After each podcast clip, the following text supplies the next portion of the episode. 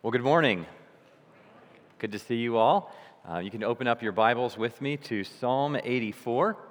If you're a guest with us today, my name's Drew. I'm one of the pastors here, and we'll be spending time in Psalm 84 this morning. And if you don't have a Bible with you, you can grab one under a seat nearby, and you can find Psalm 84 on page 493 of that copy of God's Word. And if you don't own a Bible, uh, that copy of God's Word is our gift to you. We'd love for you to have that. So, Psalm 84, let's read it together and then pray. To the choir master, according to the Gittith, a psalm of the sons of Korah. How lovely is your dwelling place, O Lord of hosts! My soul longs, yes, faints for the courts of the Lord. My heart and flesh sing for joy to the living God. Even the sparrow finds a home, and the swallow a nest for herself where she may lay her young. At your altars, O Lord of hosts, my King and my God. Blessed are those who dwell in your house, ever singing your praise.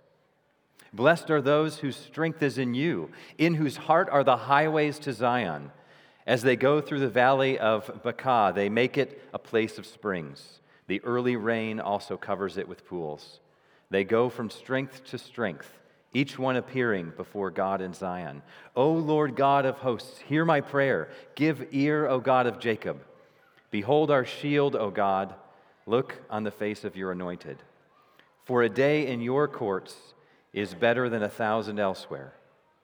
I would rather be a doorkeeper in the house of my God than dwell in the tents of the wickedness of wickedness. For the Lord God is a sun and shield. The Lord bestows favor and honor. No good thing does he withhold from those who walk uprightly. O Lord of hosts, blessed is the one who trusts in you. Let's pray together. Our Father, we come to you and we're thankful for uh, this being your very word to us. And so we pray in this time that you would help keep our attention on you as we've trusted you've done by your Spirit through the service so far. Help us be free from distraction but focus on hearing from your word. And would you transform us by the power of your Spirit? Open our eyes to behold your glory in Jesus. We pray this in Jesus' name. Amen. Well, this psalm that we just read is about our longing, all of, our, all of us, our longing for true home. We all have experiences of missing home or longing for home or a sense of home. For a long time, Christina and I lived in the Naperville Wheaton area in Chicago. It's where we were married. We had deep friendships there. It was first job in ministry. And I remember that just over 10 years ago, as I was starting conversations with the leadership of Zionsville Fellowship, I remember a moment when, as this was becoming more of a real possibility, I had a conversation with my teaching pastor at the time. And I was sharing honestly about some deep sadness and even a sense of fear of moving to Indiana and deeply missing the life that we had in this season um, up there.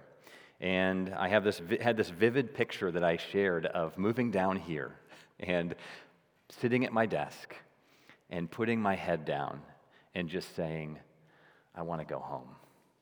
So this is before I came. I'm just wondering, like, is that what it's going to be like? Because our life is so good here. Will I leave and then just say, I wish I never left? And I'll never forget what uh, Daryl said to me. He said, Drew, this isn't your home.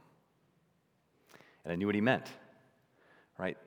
The life that we had up there, as wonderful as it was, was not our truest home. It was my home in one sense, but not my truest home because my truest home is with Christ. And I'm with Him wherever I go. And which means that I can go anywhere on this planet and not lose my truest home.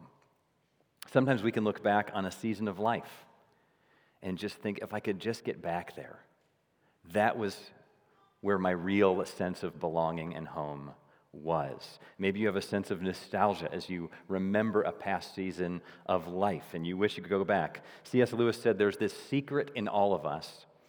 We have these experiences that we call nostalgia, We have these longings for the past, but Lewis said that these nostalgic memories are really just pointers to something bigger that we all want. Here's what he said He said, They're not the thing itself, they are only the scent of a flower we have not found, the echo of a tune we have not heard, news from a country we've never yet visited. So, this season of life you may even miss so much, or this hope for a future just around, along the horizon that you think if we just had that, that job, that home, that car, those relationships, if we just have that, then I'll really be home. All of this is elusive because it's not what we're most deeply searching for.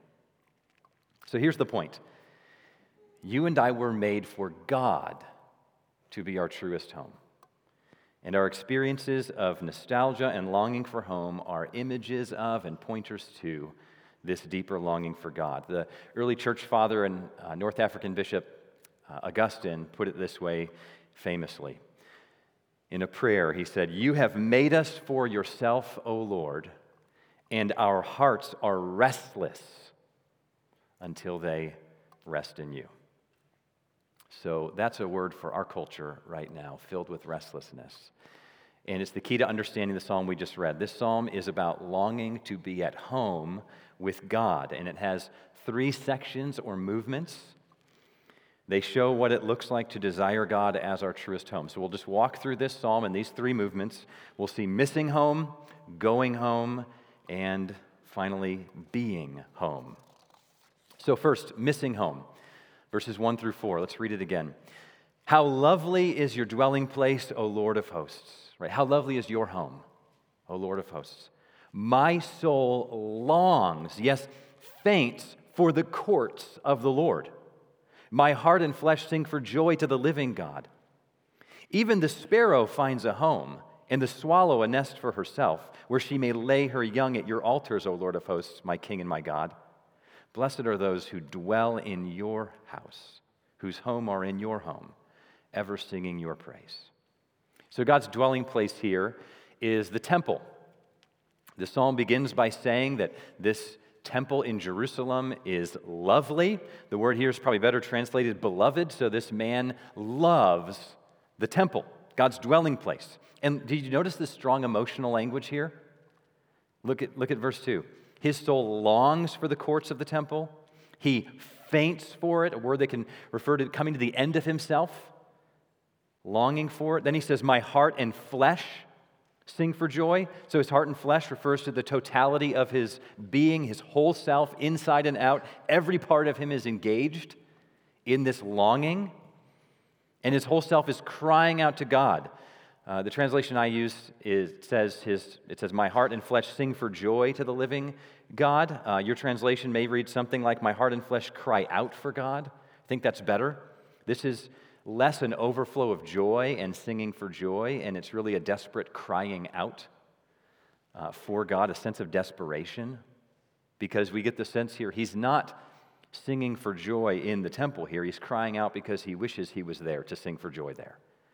He's even envying the birds in verse 3. Did you see that? The birds have access to the temple because it's open to the sky, and so some of them built their nests in the courtyard there. And so they have their dwelling place at God's dwelling place, and he's envious of those birds. So here's the question why the intense emotion and longing for the temple? We find the answer when we step back and remember what the temple symbolized. It was a picture of home, both God's home and our home, God's home and our truest home. And this explains the deep longing and even emotion here. So here's what I mean. So, first, the temple was about God's home. Now, the point of the temple was that it was to be a place of God's special presence among his people. He had Israel build the tabernacle first, which was like a portable temple, and then it was uh, built as a more stable structure in Jerusalem. And the whole point, the Lord said, is so that I may dwell with you. So it was the dwelling place of God with his people. Now, of course, the heavens can't even contain God, but his presence was experienced in a special way there. So the point wasn't about the building. The point for this man who wrote the psalm was not about the building, it was about God. This is God's presence, and this is why he longs to be there. Because he, not because he, he loves the architecture uh, by itself, but because he wants to be with God. Now, that is real Christianity. Real Christianity is not merely, it's not less than, but it's not merely about doctrine in our heads. It's also about responding to that true doctrine with heartfelt emotion. God invites us to love Him deeply. So I wonder how you respond to seeing this kind of emotion that we read in this psalm. Some of you may resonate with it. You feel like this does map onto your own experience, maybe in this season of life and your desires today. Others of you may feel a sense of resignation or discouragement about this. You want to love God more. Sometimes you feel like you resonate with a psalm like this, so maybe some Sunday mornings or when you have time reading His Word, but it all feels so distant in the mix of everyday life. Are you ever just surprised at the, the joy and clarity of vision you have on Sunday morning, and then by midday, Monday, uh, it just feels so distant, and those emotions feel distant? Others of you may read this psalm and you have a sense of curious doubt. Um, maybe you're not yet a Christian, but you're open to this, so you haven't experienced this kind of emotion toward God, uh, and it seems peculiar to you. But you realize that if God really is true and He did make us for Himself, then perhaps this is fitting. Maybe this is possible. So that's the first reason why this man longs for the temple, because this is God's home. It's about God. And the second reason this emotion makes sense is because the temple is actually, in a symbolic way, our true home. The temple was built as a symbolic representation of Eden. God designed it to recall what humanity experienced in the garden with him at the beginning of creation. So when God made Adam and Eve, he dwelt with them. Genesis 3 says that God would walk with them in the cool of the day. So in Eden, what it really was is this merging of heaven and earth, God dwelling with humanity, the world as it was meant to be.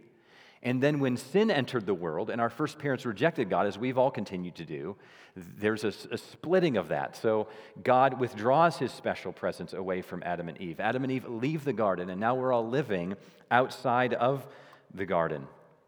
We were made to dwell with God in that sin free wonder world of Eden. Now, the man who wrote this psalm knows this, so he feels it. When you and I know in our bones that we were made for God, for that Edenic world, then it actually begins to make sense of our own longings. We live with this sense of exile in this life. That's how J.R.R. Tolkien put it. He said this, the author of Lord of the Rings and The Hobbit. He said, Certainly there was an Eden on this very unhappy earth. We all long for it, and we are constantly glimpsing it. Our whole nature, at its best and least corrupted, its gentlest and most humane, is still soaked with the sense of exile. So, this man who wrote Psalm 84 is writing out of this sense of being soaked with the sense of exile. He longs for God's home because it's his true home. His home is to be with God. I mentioned earlier what Augustine said You've made us for yourself, O Lord, and our hearts are restless until they rest in you. So we were made for Eden, God's dwelling place, where heaven and earth were merged, and our hearts are restless until we get back to that, because that's what we were made for. So if you experience this sense of exile, it's because uh, you are a human being that God made, and you were made for this world but with God with us. And so this longing can lead us to long for God as our truest home. So that's the first part of this psalm this longing to be home, missing our true home. And now, second, going home. The second section is verses 5 through 8. And so he now turns our attention to the journey toward the temple. He, this man appears that he wishes he could make this journey and for some reason, he can't, and so he draws our attention to those who are able to make the journey to the temple. So, verses 5 through 7. Blessed are those whose strength is in you, in whose heart are the highways to Zion. As they go through the valley of Baca, they make it a place of springs. The early rain also covers it with pools. They go from strength to strength. Each one, each one of these travelers appears before God in Zion. So many Israelites would make this pilgrimage, this journey to Jerusalem, which is also called Zion here, and this focuses on the joy that they have as they travel. So they go through this valley of Baca or Baca, so it's probably referring to an arid place. The word means something like weeping. But notice that this says that as they travel through this place, they make it a place of springs of water. So they're taking this place of weeping and it's turning into a place of joy as they travel along on their way to God's home, the temple. And notice they go from strength to strength. So the closer they get, the stronger they get. They're moving from strength to strength. So the hope of arriving increases their encouragement and joy and gives them fresh energy to go on. Maybe you've experienced that before in life.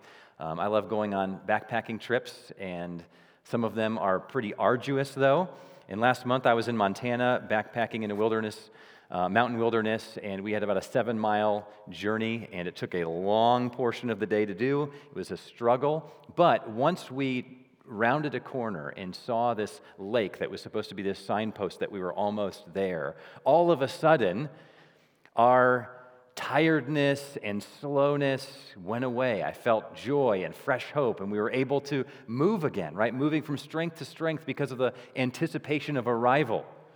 Now, we actually got the marker wrong, and we found out that that was the wrong lake. I thought it was the second, it was the first. We had a long ways to go, and as we figured that out, we thought we were lost, and so I was discouraged again, and we were making very slow progress. But when we finally did get close to the place we were going for, or going to, and we found out because one of the guys who got there way before me uh, hiked back looking for us and told us we were close, which I'm thankful for. Um, the joy picked up again. So the principle still stands. The hope of arrival increases the strength, right? Moving from strength to strength. That's how it was for the pilgrims going to Jerusalem. The closer they could get, the more their strength would be renewed. The hope of being in God's dwelling place encouraged them to keep going. But notice, it doesn't just appear to be a physical journey here. This man's also talking about what seems to be a spiritual journey. Look at the language in verse 5. It's striking. He says, Blessed are those whose strength is in you, in whose heart are the highways to Zion. So their, their hearts are oriented toward God. So this is either saying, yes, those pilgrims who are physically traveling also have their hearts oriented toward God, but it's also possible here that it seems like he's speaking of a journey in the heart, that there's a journey that even this man can take. There's a highway in his heart to God. So, what does this mean for us today? How can we access God's presence? So, we watch these pilgrims journeying to God. What does that mean for us now? Well, we no longer need to go to a physical temple to be in God's presence. And while trips to Jerusalem are worthwhile and wonderful, it's not really what this psalm's talking about anymore in light of what God has done in history. Because remember how we saw that that tabernacle was a mini symbolic Eden. The temple was a mini symbolic Eden. It was a little picture of the way the world was supposed to be with God dwelling with his people, the priests entering in, representing humanity, re entering into God's presence, re entering the garden. So, this is a picture of God's home and our true home. Now, God is restoring his presence to us in a greater way, a far greater way than this man experienced who wrote this. Because something greater than the temple is here, the one to whom the temple pointed. So in John 1:17, it says this The Word became flesh and dwelt among us, and we have seen his glory. And that word dwelt is literally tabernacled. He's the true tabernacle. Jesus tabernacled among us, the glory of God dwelling among us in flesh. And then in John chapter 2, Jesus himself makes this explicit. He's in the temple, and he says, Destroy this temple and in three days I will raise it up. And the Jews then said to him, It's taken 46 years to build this temple, and will you raise it up in three days? But John adds he was speaking about the temple of his body. So when Jesus came, the point of the temple was fulfilled God Himself dwelling with us in, as a human being. Jesus was a walking temple, the place where God and man meet, God and humanity meet again. He's the point of the temple. So, what about now? That was still 2,000 years ago. Well, after his resurrection, Jesus poured out his spirit on his people, and which means, noted throughout the New Testament, that his people are now the temple. Uh, another way to put it is that Jesus is the cornerstone of the temple, and we're like little stones joined to him as part of the, the true temple with God's presence, because the Holy Spirit is with us and among us. Each individual Christian who trusts in Jesus is united to Jesus by faith and indwelt by the Holy Spirit and viewed as a temple. And then all of us together are viewed as the dwelling place of God as well, the true temple. So we don't need to go to Jerusalem to be with God because the, the point of what Jerusalem, made Jerusalem special has come to us. God's come to us now. And so look again at verse 5 in whose heart are the highways to Zion. It's not just that our hearts can travel to God's presence, is that God's presence has now come to us by the Holy Spirit to dwell with us. But we know that there's even more to come. Because even though God is now with us now, as those who are following Jesus, receiving the Spirit, we are also on a journey, on a pilgrimage to the new creation, where the fullest experience of God's presence will come. So, Revelation 21 and 22 says that there will be no temple there in the new creation.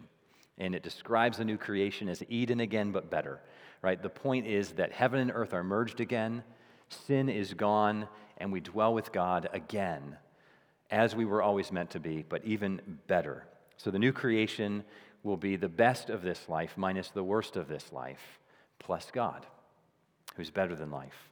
We'll finally be home. So, to summarize this little portion of the psalm. What does this mean? Well, three things. It means that we don't go to a temple to meet with God, we go to Jesus. We go to the Father through Jesus in the Spirit. He's the true temple. And so when we come to Christ in faith, we have come to the living God. We've come home. Second, it means that when we do this, we receive the Spirit and we become the dwelling place of God individually and together with other brothers and sisters in Christ. So everyone who repents of their sin and trusts in Jesus become part of this new true temple. And third, it means that we're waiting for our truest home in the new creation when everything will be made new. We're not there yet, so we're actually somewhat like the man who wrote this psalm. Even though we're experiencing a greater fulfillment, we're still not yet fully there and the journey continues. So, just like the Israelites who journeyed to Jerusalem and went from strength to strength, that really is a picture of the Christian life. Remember how those pilgrims moved.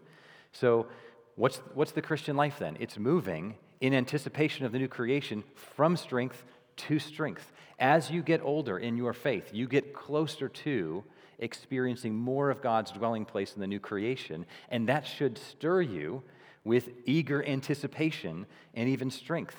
It's the opposite of what happens to our bodies, isn't it? As we get older, our bodies go from strength to weakness to weakness. But as uh, 2 Corinthians 4 says, our inner nature, even though our outer nature is being wasted away, our inner nature is being renewed day after day. So we have this restoration happening internally. So even as we get older and our body gets weaker, we can get stronger in our inner self. So I hope this is an encouragement to you who are older or even much older in the faith and in life. That you may be getting weaker physically, but you can get stronger spiritually. And through my conversations with you, I see it happening, and it's encouraging to me that you can have a growing joy inside of you as you get to know Christ more and get closer to that finish line. So that's the journey. It's missing home and then going home on the journey. And now finally, being home. The last part of the psalm is surprising. So the psalmist speaks throughout the psalm of a blessing. Blessing shows up, the word shows up in each of these three sections. In the first one, it's the blessing of dwelling in God's house, right? Blessed are all those who dwell in there like those birds, you know? Wish we could be there. And then the second is, Blessed are those who are journeying to the house. The psalmist also wishes he could do that. Now, the last section gives us a surprising blessing. It speaks of those who trust in the Lord. So it doesn't say, I'll have to settle for trusting in the Lord because I can't go there to the temple. No, this is the third blessing. Blessed are those who trust, all those who trust in the Lord. So, verse 9, just walk through this briefly. Behold our shield, O God. Look on the face of your anointed, which means Messiah. So, this is actually a surprising note. God is our shield. The psalm says it actually a couple verses later. But here, the shield is referring to the anointed Messiah, the Davidic king. So it's a prayer for God to bless their king. And we now live under the rule of the true Messiah, Jesus. Now, verse 10 For a day in your courts is better than a thousand elsewhere. I would rather be a doorkeeper in the house of my God than dwell in the tents of wickedness. For the Lord God is a sun and a shield. So now God is called a shield. The Lord bestows favor and honor, or grace and glory. No good thing does he withhold from those who walk uprightly. O Lord of hosts, blessed is the one who trusts in you. So that last phrase is the key one. There's a blessing for those who can't travel to the temple, but who trust in the Lord. So as we trust in God, we're brought into a relationship with him. And whether this man could make it to the temple or not, he could know God. And he knows the blessing then of trusting in God. It's even more true of us now. Because through faith, we're united to Jesus, we receive the Holy Spirit, and we are drawing near to Him then, and we know Him in this special way.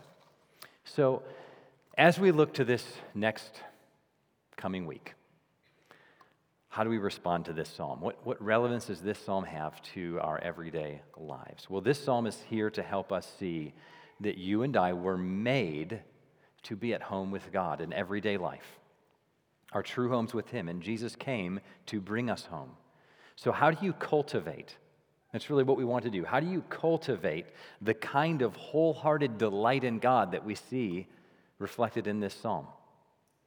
Just a couple notes. And there's more that you can consider, so I encourage you to even talk about this today, maybe at lunch or with your small group or with a friend. Uh, how can I cultivate? How can we cultivate the kind of desire that we see in this psalm?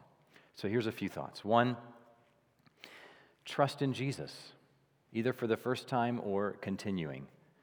That's how the psalm ends. Blessed is the one who trusts in you. So our sin has separated us from God. It's the reason why we're in exile from his presence. But our obedience cannot bring us back. Only Jesus can. So we open up our empty hands of faith and we receive his welcome again because of Jesus, because he died for our sins on the cross and he rose again and he welcomes us by sheer grace as a gift. So if you've not yet trusted in Jesus, he invites you to do so today. You can come home to God and come out of the exile you've been living in. Second, uh, we need to have focus times of drawing near to God. So, in one sense, we are already in God's presence as Christians. The Spirit has been poured out into our life, He's here. Whether we're aware, mo- aware of it moment by moment or not, this Holy Spirit is present in your life. He's transforming you. Every, every action of selfless service or kindness or graciousness or patience that you have as a Christian is a fruit of the Spirit's work in your life. He's working in your life. However, the book of Hebrews also still talks about drawing near to God, actions we can take to draw near to him. It speaks of entering into the holy place, using temple language again. So, though we are, in a sense, in the temple, we are the temple, there's still actions we can do to draw near, namely, hearing God through his word and responding in prayer. We draw near to him at certain times. And that's really the, the point of setting aside time in God's word and prayer and then meditating on God's word through the day. It's communing with God relating with your Maker, hearing Him speak to you, and then speaking in response to Him.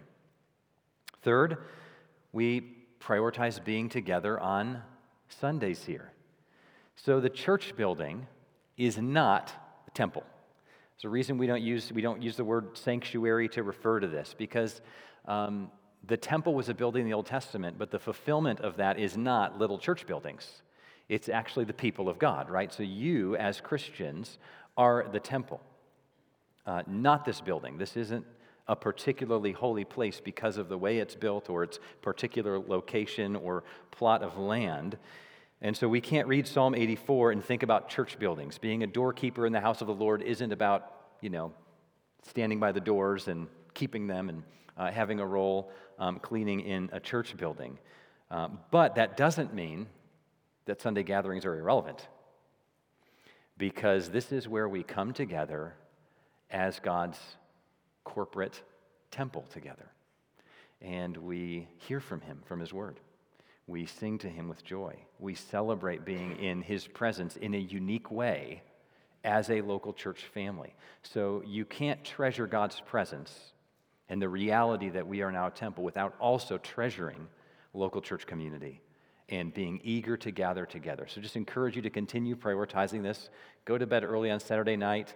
Anticipate coming in the morning, gathering with God and his people in a special way, not because the building matters, can do it on the hill, can do it somewhere else, right? But because God's Spirit is present with us together as his temple. And he's with us in a special way to transform us. And then finally, we need each other. So let's keep encouraging each other along the journey. We're pilgrims on our way to the new creation. Uh, some of you may be familiar with that great book, Pilgrim's Progress by John Bunyan. Um, what a great book that talks about this pilgrim journey we're on, on our way to the new creation. And so I think, especially about older Christians, you know, we saw that this psalm talks about growing from moving from strength to strength on the journey home. So the longer you are a Christian, the stronger you can get in anticipating uh, your true home. And so your outer nature may be wasting away, but your inner nature is being renewed. Younger Christians uh, need that encouragement, need to see you growing in strength as you move toward that finish line so they can have hope and be encouraged along the way. And then it goes the other way as well. Older Christians need to see new believers and younger Christians and the zeal they have to give them fresh encouragement as well. So, I've been encouraged by seeing us all on this journey together, and let's keep encouraging each other.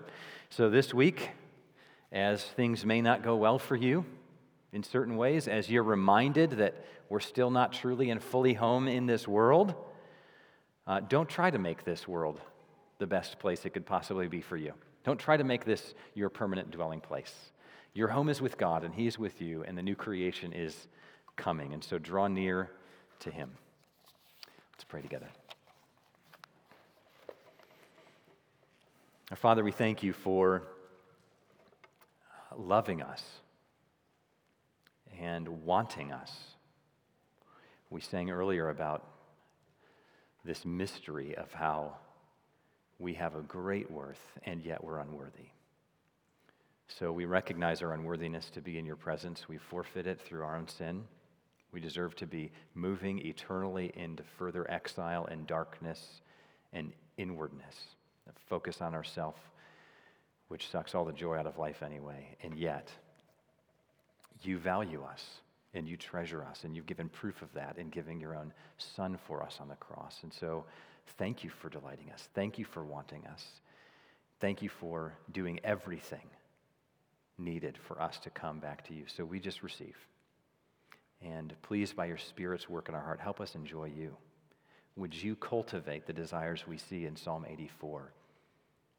You cultivated it in the man who wrote that first, and we pray that you would continue to stir that in our own hearts. We even pray over these next few minutes together as we sing to you, that your Spirit would surprise us with fresh desire for you. And we pray that you do that this coming week as well. In Jesus' name, amen.